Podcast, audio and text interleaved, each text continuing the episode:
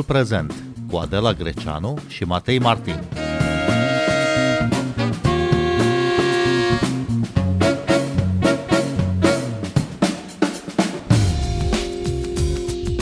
Comitetul Olimpic Internațional recomandă reintegrarea sportivilor ruși și belaruși în competițiile internaționale sub steag neutru și cu titlu individual, cu condiția să nu fi susținut războiul din Ucraina și să nu aibă vreun contract cu armata rusă sau cu serviciile de securitate ruse.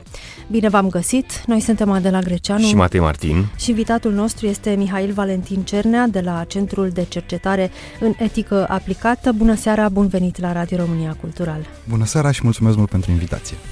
La scurt timp după invazia Rusiei în Ucraina, în 2022, Comitetul Olimpic Internațional recomandase federațiilor sportive și organizatorilor de evenimente sportive să nu invite și să nu permită participarea sportivilor și oficialilor ruși și belaruși la competițiile internaționale. Cum de s-au răzgândit cei din Comitetul Olimpic Internațional? Acum nu știu care sunt resorturile interne ale deciziei, fără îndoială.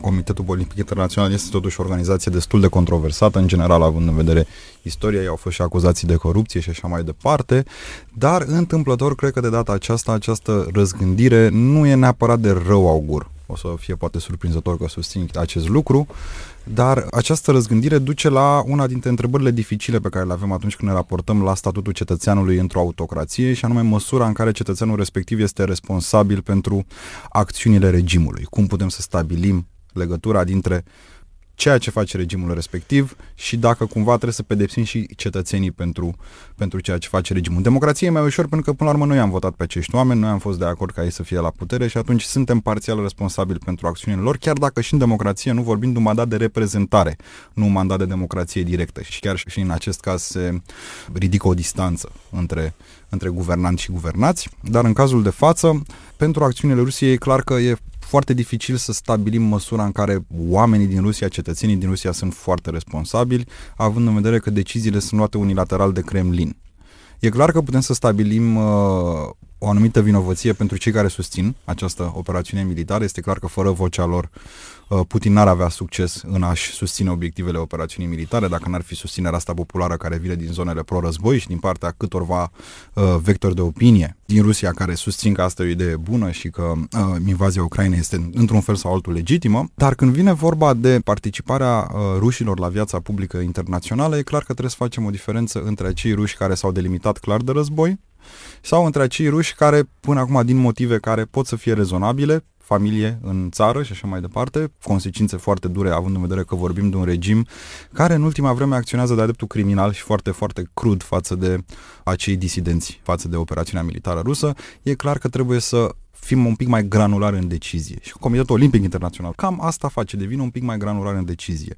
Mă temeam când auzisem că se pune această problemă, că Comitetul Olimpic Internațional va susține reintegrarea totală a Rusiei în, în competițiile internaționale sportive, care ar fi într-adevăr o idee proastă. Pentru că, în principiu, putem să vedem foarte simplu analiza consecințelor. Dacă Rusia este din nou uh, în spațiul competițiilor internaționale, evident că acesta va fi un factor de propagandă care va susține uh, regimul rus și care va da un fel de uh, sentiment că uh, ceea ce face Putin până la urmă este ok cu comunitatea internațională. Acest lucru nu se poate întâmpla.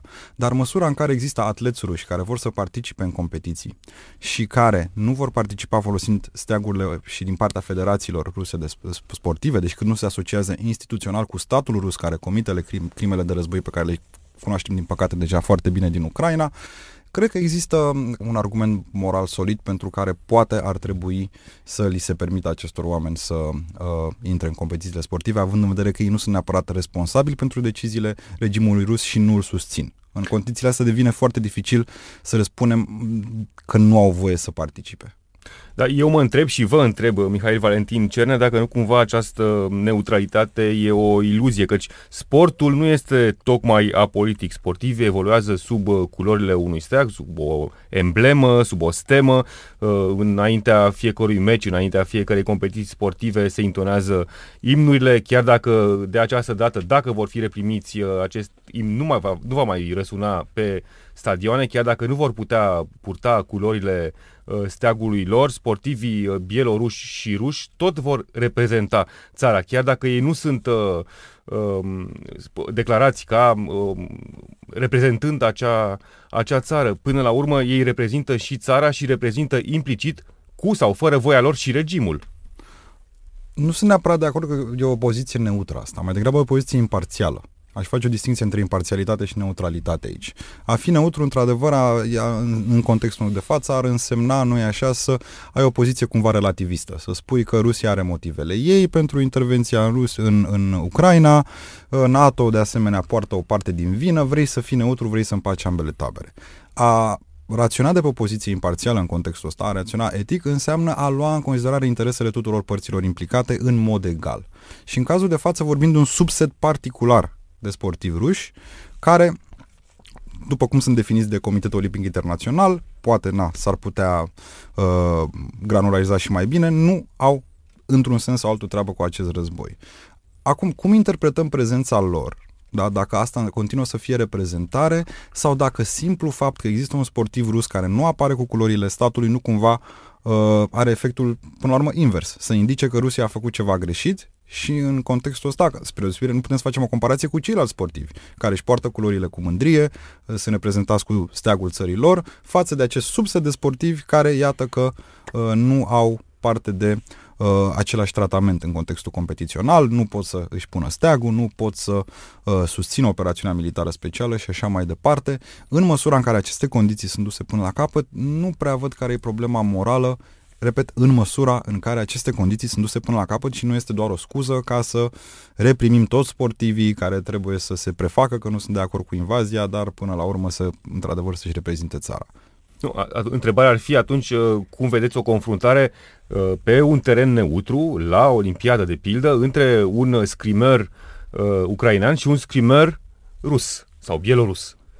Uh, o văd foarte bine, aș ține cu scrimerul ucrainean și cred că ar avea chiar o putere simbolică. Au fost deja câteva nu competiții sportive în care sportivii ucrainieni au câștigat meciuri și finale împotriva sportivilor ruși și au fost încărcate de semnificație până la urmă aceste evenimente. S-ar putea să nu fie foarte rău ca această rivalitate să fie consumată și în spațiu sportiv, în ochii lumii, în așa fel încât să vedem, poate, nu, victorii și de propaganda ale sportivilor ucrainieni în, în raport cu sportivii ruși. Am folosit acest exemplu al scrimei pentru că tocmai Federația Internațională de Scrimă a recomandat prima dintre multele care există reprimirea sportivilor bieloruși uh, și ruși în competițiile internaționale, scrima fiind uh, și un, un, o artă a războiului, nu? un sport al, al războiului și fiind un teren totuși uh, interesant tocmai din această perspectivă, o întâlnire plauzibilă și tocmai de aceea foarte interesantă. Repet, chiar dacă sunt de acord cu Federația de Scrimă Internațională, într-un astfel de meci aș ține fără discuții cu sportivul ucrainean, din motive strict o sensul politice. Ucraina critică noile recomandări ale Comitetului Olimpic Internațional. E posibil ca Ucraina să boicoteze competițiile sportive internaționale, de pildă Jocurile Olimpice de la Paris din 2024? Mă îndoiesc că Ucraina va uh, face acest lucru pentru că mi se pare că ar fi o uh, un eșec de propagandă, în esență. Ucraina trebuie să facă parte din toate competițiile internaționale, să fie prezentă peste tot pentru a-și uh, duce mesajul în toate colțurile lumii, mai ales că pe cât războiul va continua să, uh, să, să uh, se ducă, pe atât comunitatea internațională va obosi cu privire la acest subiect și trebuie să e destul de clar că acest lucru se va întâmpla și e clar că trebuie menținută trebuie menținut sprijinul internațional și momentan aici ajută și foarte mult Rusia, pentru că, cum nu e așa, am observat cum încep să apară voci prin Europa cu privire la, poate, Uh, că ar fi cazul să încetinim uh, uh, sprijinul pentru Ucraina, cum rușii mai comit o crimă oribilă de război și regalvanizează uh, susținerea europeană pentru Ucraina. Dar Ucraina trebuie în continuare să se vândă. Este normal ca Ucraina să aibă reacția pe care a avut-o, pe de altă parte, și să nu fie de acord cu acest aspect, dar este normal ca și noi, susținătorii Ucrainei, să uh, abordăm această problemă cu obiectivitate și din perspectiva dreptului internațional. Cât oamenii ăștia nu au o legătură directă cu războiul și nu susțin acest război, este foarte greu să argumentăm că ei n-ar trebui să facă parte din aceste competiții. Asculți timpul prezent! Timpul prezent e un talk show zilnic despre politică, societate și cultură difuzat la Radio România Cultural. Ne puteți asculta pe Apple Podcasts, Google Podcasts, Castbox, Spotify și altele. Ucraina a cerut chiar și altor țări și am auzit uh, sportivi și chiar oficiali uh, din Polonia răspunzând la acest uh, mesaj, la această invitație, să nu participe dacă sportivii ruși sau bieloruși vor fi primiți din nou în competițiile oficiale. Mă întreb dacă la baza acestor reacții nu ar fi și lipsa de încredere de care se, uh, uh, se bucură la nivel internațional Comitetul Olimpic. Comitetul Olimpic, cum am spus și la începutul emisiunii, nu este una dintre cele mai populare organizații. Dacă ne uităm, de fapt, în spațiu public, uh, opinia publică e că acest Comitet Olimpic Internațional e mai degrabă o organizație coruptă. Și având o organizație care are această reputație, uh, e clar că va avea dificultăți în a-și argumenta deciziile în spațiu public tocmai pentru că nu există încrederea necesară pe, în așa fel încât să luăm în serios comitetul, comitet, acest comitet olimpic internațional. S-ar putea ca majoritatea oamenilor să înțeleagă de aici că Rusia are din nou voie în sport, ca stat. Bun, să reamintim, e vorba de Comitetul Internațional Olimpic cu sediul la Lozan, adică în Elveția, adică în țara prin excelență uh, neutră, doar că neutralitatea e bună și poate fi menținută pe timp de pace, pe timp de război. Neutralitatea este interpretabilă, e subversivă din orice perspectivă te uita la ea. Absolut corect și mai mult neutralitatea în vreme de război, mai ales când avem un caz absolut de școală de război injust, prutat cu mijloace injuste. Este literalmente un exemplu de manual, cred că va fi uh, la de încălcare de... flagrantă a tuturor Da, da, da. La cursurile de etica al războiului, cred că va fi de acum încolo exemplu paradigmatic de război injust, acest război pe care îl duce Rusia. Cred că într-un astfel de caz, fără îndoială, trebuie să dăm un mesaj clar. Trebuie ca comunitatea internațională să dea un mesaj absolut clar. Bun, și cum se vede? Cum se vede asta uh, dinspre oamenii care urmăresc uh, cu plăcere uh, competițiile sportive, dar care nu sunt neapărat lipiți de televizoare, care nu urmăresc știrile cu frigurare, care nu știu ce se întâmplă neapărat în Rusia și în Ucraina? Acum nu știu cum s-ar vedea, că eu mă uit la știri pe de altă parte. Uh, și că nu știu cum se vede din perspectiva unei persoane care nu urmărește aceste știri, dar aș bănui că sunt mai degrabă indiferenți, sincer să fiu, adică chiar dacă apar niște sportivi cu nume rusești acolo, când nu apare steagul, cred că mesajul rămâne absolut clar. Dar acum depinde cum arată uh, de fapt prezența lor la, competi- la competițiile uh, sportive internaționale, depinde cum o să arate literalmente. Uh, dacă aceasta nu este bine reglementată, atunci s-ar putea să funcționeze ca o victorie de propagandă a lui Vladimir Putin. Până la urmă, sarcina Comitetului Politic Internațional foarte dificilă în, în această dilemă morală uh, destul de, uh, destul de grea, este să asigure că indivizi, sportivi indivizi care nu sunt vinovați, își au toate drepturile pe care ei le merită, fără într-adevăr să cumva să cauționeze la nivel internațional acest, repet, caz paradigmatic de război injust. Bun, aici ar fi interesant de văzut și ce înțelege uh, Vladimir Putin și oamenii săi, ce înțeleg uh, la Moscova din uh, ce se întâmplă acum la Comitetul Internațional Olimpic, din decizia de a permite sau nu sportivilor ruși să participe uh, la competițiile internaționale. Adică ei o vor vedea uh, sancțiunea dacă rămâne ca pe o sancțiune a vestului cel rău sau dacă le acum, sunt... De acum încolo cred că ne putem aștepta ca toate lucrurile rele care îi se întâmplă Rusiei să fie cumva din partea vestului cel rău. Uh, o problemă care apare însă, într-adevăr, este ce fac acei sportivi ruși care au familie acasă, care vor să participe la Olimpiadă și care s-ar putea să fie presați de statul rus să dea un mesaj mai puternic în favoarea războiului sau în favoarea regimului.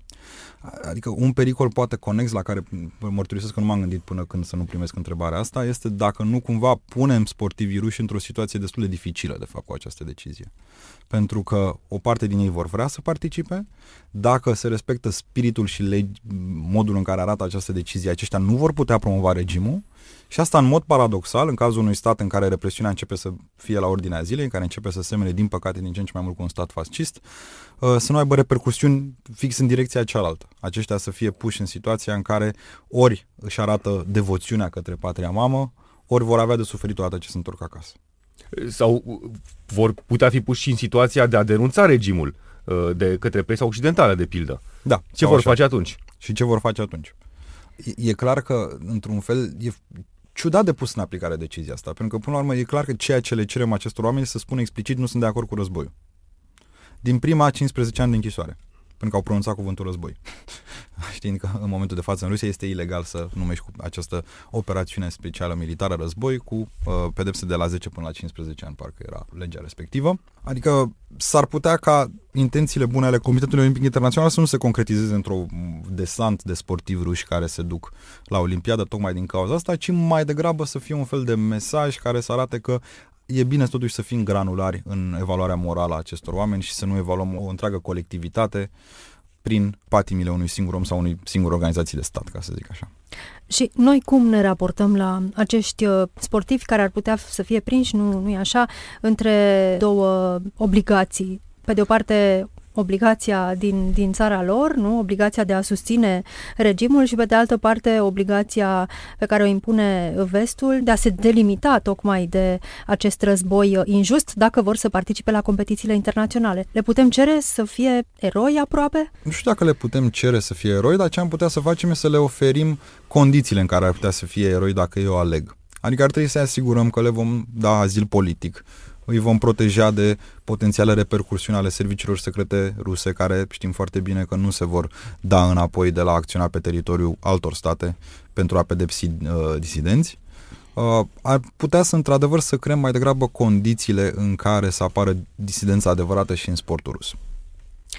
A fost uh, corectă decizia inițială a Comitetului uh, Olimpic Internațional de a recomanda ca toți uh, sportivii ruși și bieloruși să nu participe, să nu le fie acceptat accesul la competițiile internaționale, indiferent dacă printre ei se află și unii care nu sunt de acord, poate de la începutul războiului cu invazia Rusiei în Ucraina?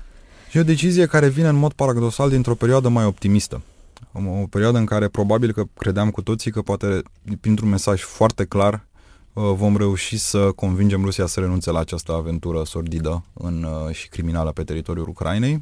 Au trecut un an de la război, este destul de clar că acest război va mai continua. Chiar zilele trecute citeam articole despre ultimele discursuri ale lui Vladimir Putin și ale lui Dimitri Peskov, care practic pregătesc poporul rus pentru un război permanent cu Occidentul. Adică e clar că această situație se va, perme- se va permanentiza într-un fel sau altul și este cazul să găsim un set de reguli care să uh, fie util pe termen lung. Uh, cred că decizia inițială era utilă pe termen scurt, din nou, repet, în ideea că transmiteam un mesaj clar, simbolic, foarte puternic cetățenilor Rusiei și Rus- Rusiei în general cu privire la statutul acestei încălcări. E clar că nu am oprit războiul prin aceste decizii, în niciun caz. Războiul mai degrabă s-a întețit uh, Vladimir Putin a, s-a dus și mai dur în direcția asta ideologică pe care a luat-o uh, cu acest război. Uh, e momentul să vedem dacă nu, putea, dacă nu cumva am putea să mai rupem din sprijinul său popular. Poate această decizie să contribuie la acest aspect, în măsura în care reușim într-adevăr să aducem niște sportivi ruși care să denunțe într-un fel sau altul războiul. Bun, Jocurile Olimpice 2024 de la Paris uh, sunt o scenă Uh, sportivă enormă și o scenă politică în egală măsură. Uh, cum credeți că va arăta uh, orașul Paris și mai ales această ediție viitoare a Jocurilor Olimpice? Va fi o, decizie, o ediție fără îndoială controversată, va fi o ediție foarte mult disputată. Sunt curios dacă vom vedea boicoturi. Întrebarea fundamentală este cine va boicota și de ce. Va boicota Rusia, care oricum nu este invitată, dar trebuie să ne arate că boicotează, va boicota Ucraina. Depinde cine, bă, natura evenimentului va, va fi, cred, până la urmă determinată de care țări aleg să boicoteze sau nu. Acum, nu va fi vorba doar despre războiul ruso-ucrainean, la Olimpiada, din, tocmai pentru că este un eveniment politic. Sunt și alte elemente de geopolitică în momentul de față foarte interesante care se întâmplă. Nu avem disputa asta din ce în ce mai uh, puternică între uh, uh China și Statele Unite. Poate și o astfel de uh, Olimpiada ar putea să fie o, și o scenă pe care să desfășoare această rivalitate în continuare între cele două țări. Sunt tot felul de evenimente complicate uh, la nivel geopolitic care evident vor fi într-adevăr reflectate la Olimpiadă. În urmă cu 5 sau 6 ani au fost uh, Jocurile Olimpice de iarnă de la Sochi din Rusia și atunci uh, mai mulți sportivi din uh, Europa au vrut să boicoteze uh, acea Olimpiadă. Ar fi fost foarte bine dacă ar fi făcut-o. Mai ales având în vedere cum s-a făcut acea Olimpiadă, cum s-a construit acea Olimpiadă. Uh, sunt, parcă erau niște date destul de solide care arătau că, în fapt, Rusia a pierdut bani într-un sens din această Olimpiadă și mai degrabă a fost utilizată ca, bineînțeles, o uh, scuză pentru corupție deșențată, cum știm că se întâmplă de multe ori în Federația Rusă, și, în general, decizia de a oferi atunci Olimpiada Rusiei a fost una greșită. Una dintre condițiile pentru participarea sportivilor uh, ruși uh, și bieloruși la competițiile internaționale, la recomandarea Comitetului Olimpic Internațional, este să nu aibă contract cu armata rusă sau cu serviciile de securitate ruse. Dar cum se poate stabili dacă sportivii au asemenea contracte? O bună întrebare cum spuneam, e poate greu de pus în practică această decizie. Pe lângă acea declarație pe care le cerem, nu pe proprie răspundere că nu susțin războiul, cum aflăm dacă iau un contract cu serviciile secrete? Poate cu armata, să zicem că poate mai aflăm, dar cu serviciile secrete, cum putem să aflăm acest lucru?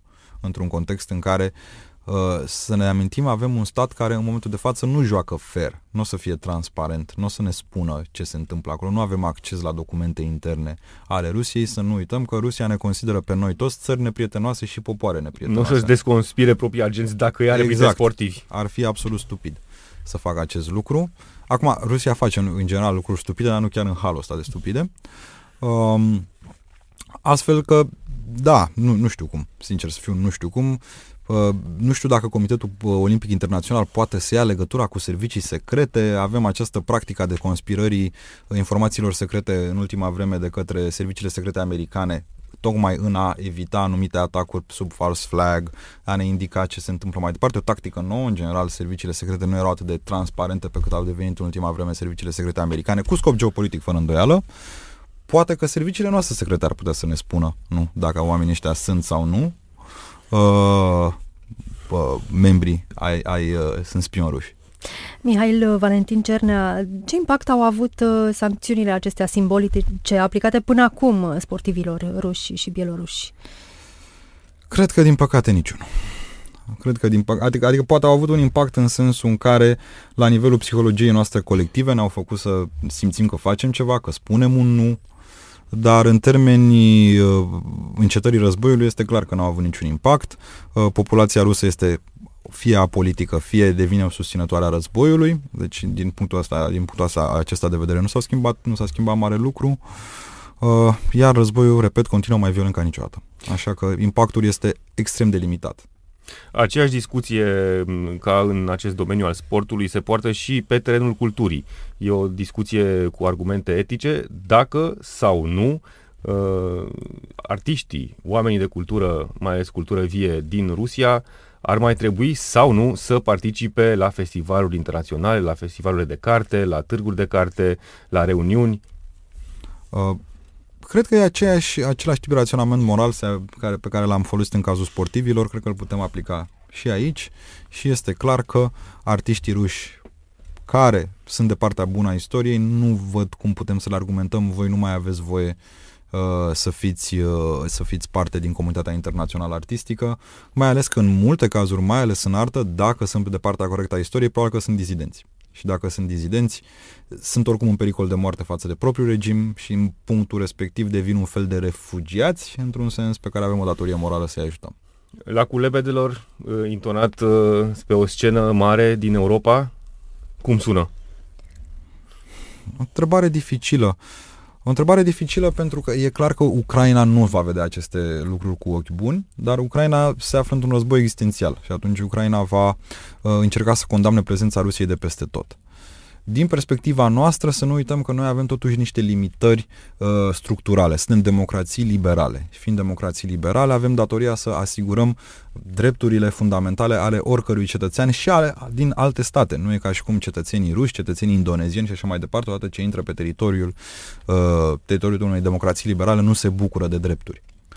Trebuie să acționăm ca o democrație liberală și, într-adevăr, asta, cel puțin în prima fază, poate să ne facă să părem poate mai slab decât ar, trebui să, decât ar putea să creadă unii că trebuie să părem, având în vedere că vom fi poate mai uh, dispuși să acceptăm cetățeni ruși în cazul de față care să nu fi susținut acest război și care să nu fi uh, participat la acest război.